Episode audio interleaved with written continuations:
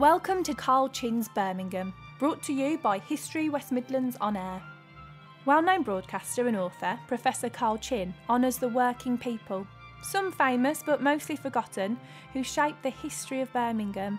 He tells their stories as only he can, applauding their courage in adversity while recognising that there were sinners as well as saints.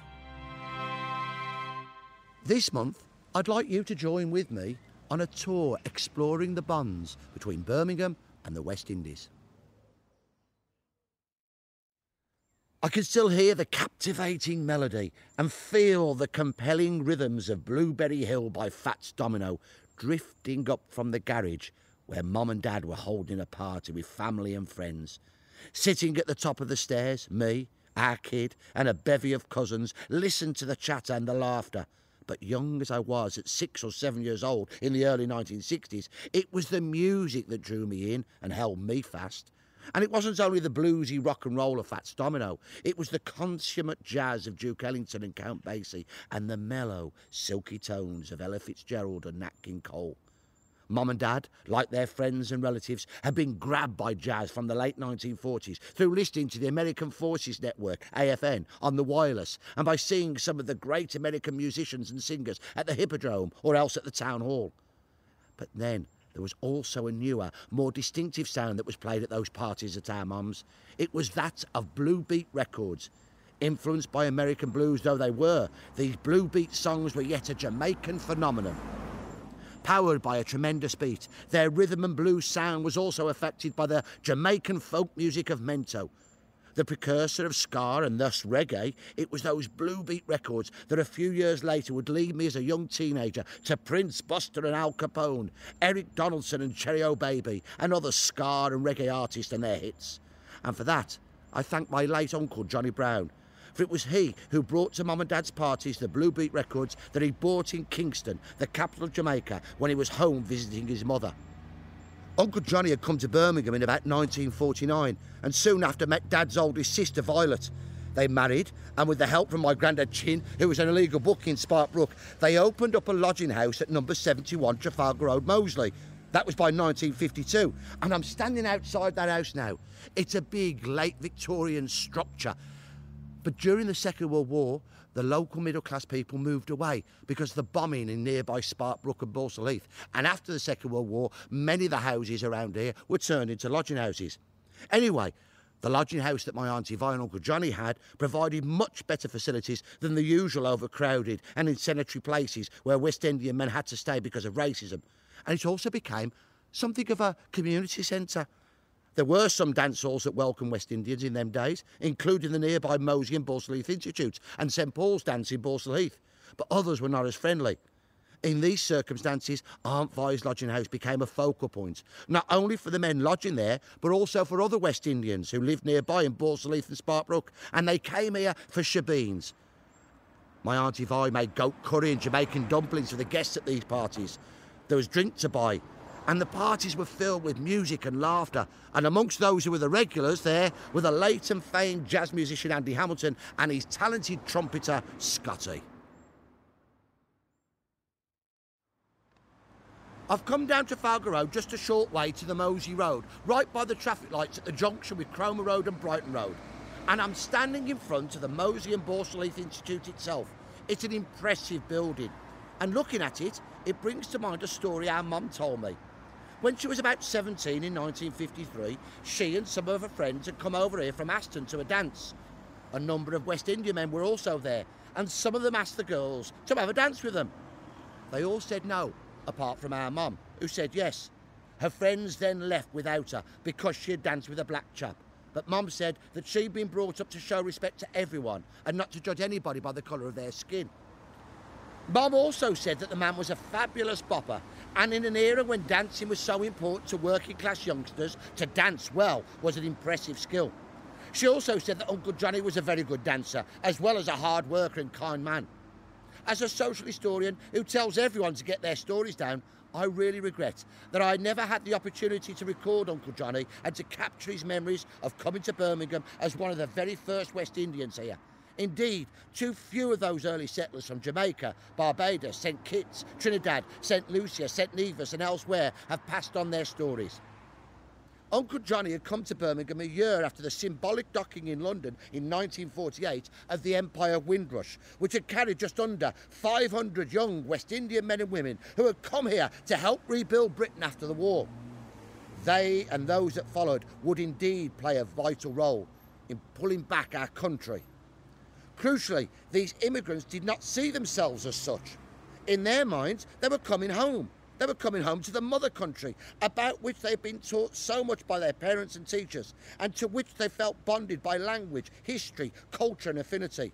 They were mostly young and immaculately dressed. The men in their best suits and hats, the women in their poshest dresses, white gloves, and also hats. Amongst that band of pioneers were men who had been in the Royal Air Force.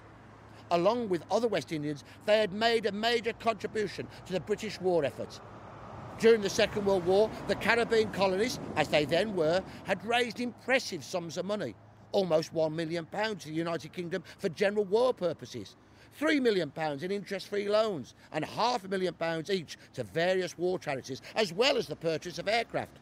On top of this, the West Indies had supplied valuable resources such as bauxite for aluminium, petroleum, sugar, timber, rice, and rubber. The RAF in particular was popular with West Indian men as it had introduced the overseas recruiting scheme in 1940. This brought in several hundred aircrew, including pilots. Then, between 1943 and 45, the RAF recruited 5,500 West Indians specifically for ground crew duties in the UK. An Air Ministry confidential order from June 1944 intimated that these patriotic men faced some racial discrimination. It stated that all ranks had to clearly understand that there is no colour bar in the Royal Air Force. The volunteers from the West Indies feel a close tie with the mother country, and the mainspring of their desire to serve is a strong sense of loyalty. Any instance of discrimination by white servicemen or others should be immediately and severely checked. The docking of the Empire Windrush was indeed a momentous and symbolic event but it should not be regarded as the starting point of Birmingham's close relationship with the West Indies. Sadly, that began with a shameful trade in the 18th and early 19th centuries, when Birmingham's gunmakers made huge profits by selling weapons to slave traders who exchanged them for African men, women, and children who'd been captured and sold into slavery to work on the sugarcane plantations in the West Indies. And it should not be forgotten either that many of the steam engines of Boulton and Watt were vital for milling sugar on those sugarcane plantations, the very places where so many slaves suffered, were abused and died.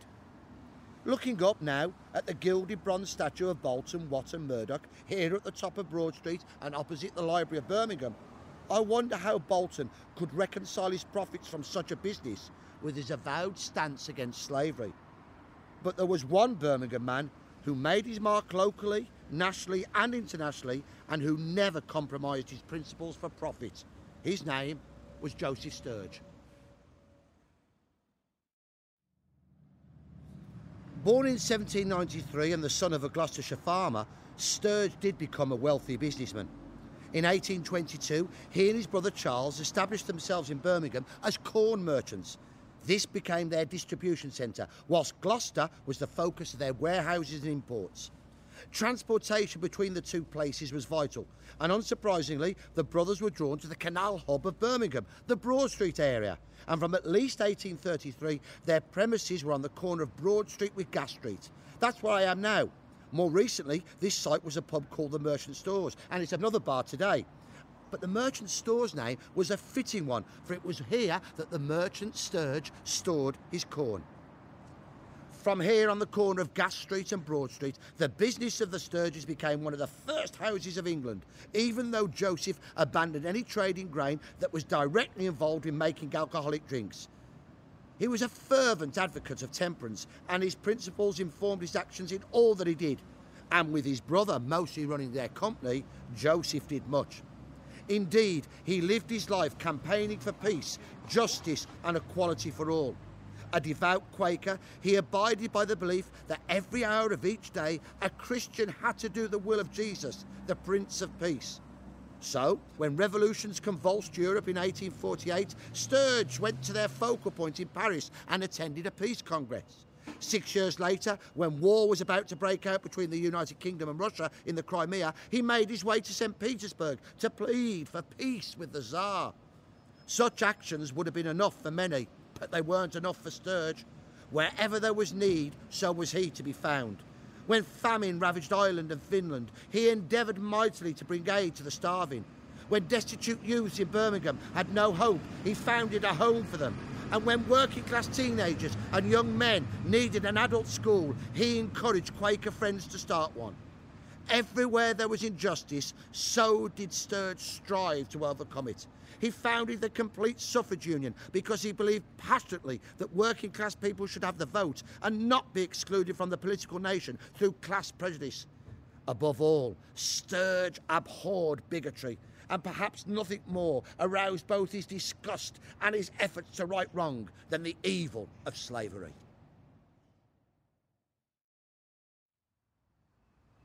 Sturge lived in Edgbaston and here at the bustling and busy Five Ways, on the borders of Birmingham and Edgbaston, there is a statue to him that goes mostly unnoticed. It was placed here so as to be close both to his Edgbaston home and his Broad Street business, and its unveiling on the 4th of June 1862 was attended by over 12,000 people. Placed on a pedestal, Sturge's hand rests on a Bible. At his feet sit two female figures, one represents peace and is holding an olive branch and a dove, and beside her is a lamb. The other figure represents charity and is comforting a slave child. The statue is inscribed with the words He laboured to bring freedom to the Negro slave, the vote to British workmen, and the promise of peace to a war torn world. It is a pity that Sturge's words and deeds are so little honoured today in the city where he settled and which was the base for his inspired and powerful campaigning against the iniquity of slavery. In 1826, he became secretary of the Birmingham Anti Slavery Society. As such, he visited other branches, like that in Liverpool in July 1830, and at which he made it clear that he and his fellows in Birmingham were in favour of the immediate emancipation of slaves. This was a radical stance, but as a meeting of the Birmingham Society declared in July 1832, it was predicated upon the conviction that the system of colonial slavery is altogether inconsistent with Christianity, that it cannot exist but in defiance of all justice, humanity, and religion, that its continuation is a great national crime.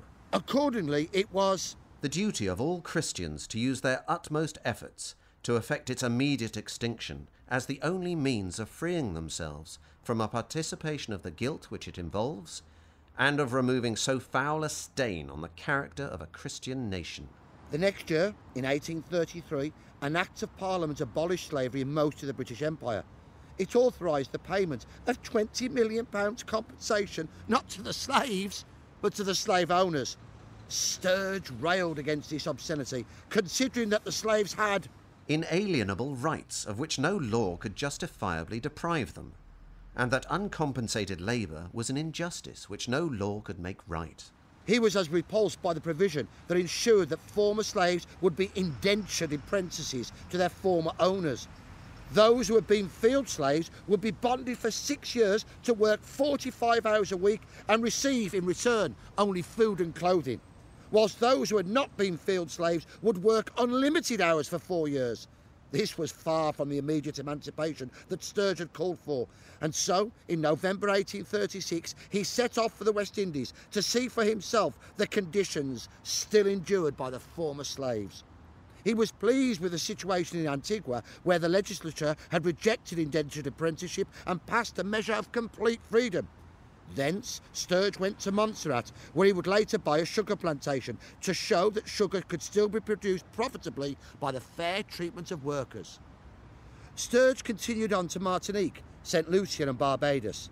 Here, in one month, in one district alone, plantation owners had complained against 226 labourers for trivial offences, such as supposedly washing linen badly or impertinence.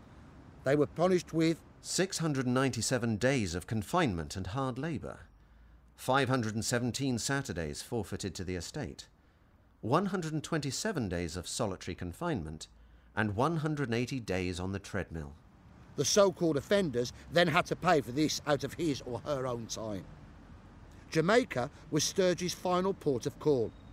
After he returned to England in the summer of 1837, he told a meeting of over 500 people at Birmingham Town Hall that whilst on the island he had visited 30 to 40 sugar, cattle, and coffee estates.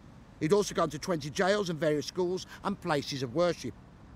As well as that, Sturge had spoken with stipendiary magistrates appointed to supervise the new law and to a large number of other white people who were connected and unconnected to the plantation interest. Their testimony had been supplemented by valuable documentary evidence. However, the information that Sturge most valued was the personal communication with 70 to 80 black people from the same number of estates across the island. Sturge found that indentured labourers were deprived of their usual allowance of salt, fish, and clothes, and of their own time. One woman with eight children was sent to the treadmill because she was in weak health and could not work with the gang that did the hardest work. She had the best house on the estate, and afterwards it was torn down by the overseer. The treadmill was a vile and fearsome thing. Sturge described the one he saw as a cylinder, 10 feet across and with broad steps upon which the prisoners were stood. Their hands were strapped to a rail above. The driver of the wheel had a cat o' nine tails, with which he whipped the men on their backs and the women on their feet as the treadmill went round. Its steps and drum were stained with old and recent blood. This latter had been shed so profusely by an old lady that, Even the sand on the floor beneath was thickly sprinkled with it. the jailer told Sturge that this unfortunate woman had been punished that morning. Unable to keep the step as the mill went round, she, hung for the entire 15 minutes suspended by her wrists, with the revolving steps beating against and bruising her body the whole time. The next day, after this awful punishment, Sturge saw this old woman in a penal gang working on a road. She was, Compelled to carry a basket of stones on her head, and chained like the rest in pairs, two and two, with iron collars. She was so dreadfully mangled that they had not attempted to put her on the mill again. Sturge acted decisively against the horrors he had witnessed and led a campaign for full emancipation. It succeeded on the 1st of August 1838. He also supported Baptists in Jamaica in buying land for free villages where former slaves could live fully free of the control of plantation owners. One such was in the dry harbour mountains of St Ann, eight miles from Brownstown, which was named Sturgetown in honour of Joseph Sturge. Another was New Birmingham, now called the Alps, founded in 1838 on a former coffee estate that had been named the Alps. The first of these villages was in Sligoville in St Catherine. After Sturge died in 1859, the church and congregations there, and also in nearby Spanish Town, sent an address to his family, expressing their deep sorrow at the loss of their devoted friend and benefactor. Some of them recalled Sturge's noble and generous conduct when he had visited the island, and all praised his long, arduous, and unwavering advocacy of their rights as men and British subjects. Above all, Sturge had achieved the boon of complete emancipation, something that was beyond all price.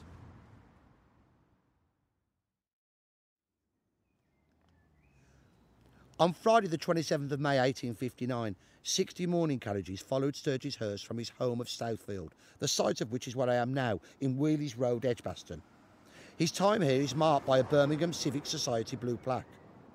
Thence, the cortege made its way to the Friends, the Quakers' burial ground in Bull Street. Before it walked more than 3,000 people, standing three abreast. The Reverend John Angell James, the formidable minister of the Carrs Lane Congregational Church, declared with conviction that The lengthened cortege, the closed shops, the crowded streets, the long procession of respectable men, the mixture of ministers and members of all religious denominations, the seriousness and sorrow that sat on every countenance, which in mournful silence seemed to say, We have lost a benefactor. few had reached out the hand of brotherhood to the outcast of society, as did Joseph Sturge. Upon being told of his death, an old man who was imprisoned at Birmingham jail pronounced, Then Birmingham has lost its best friend. Only think what he has done for the working man, or tried to do. He may have had his faults, but I never heard of one. They were sentiments shared by many former slaves in the West Indies. And now, would it not be fitting in his memory, in memory of all those who suffered under the vile slave trade in the West Indies, and in recognition of the vital contribution made to our city by men and women from the West Indies, that Birmingham Council finally arranged for an official relationship with Sturgetown in Jamaica. Carl Chinn's Birmingham is a History West Midlands production. For more information, visit the website at www.historywm.com.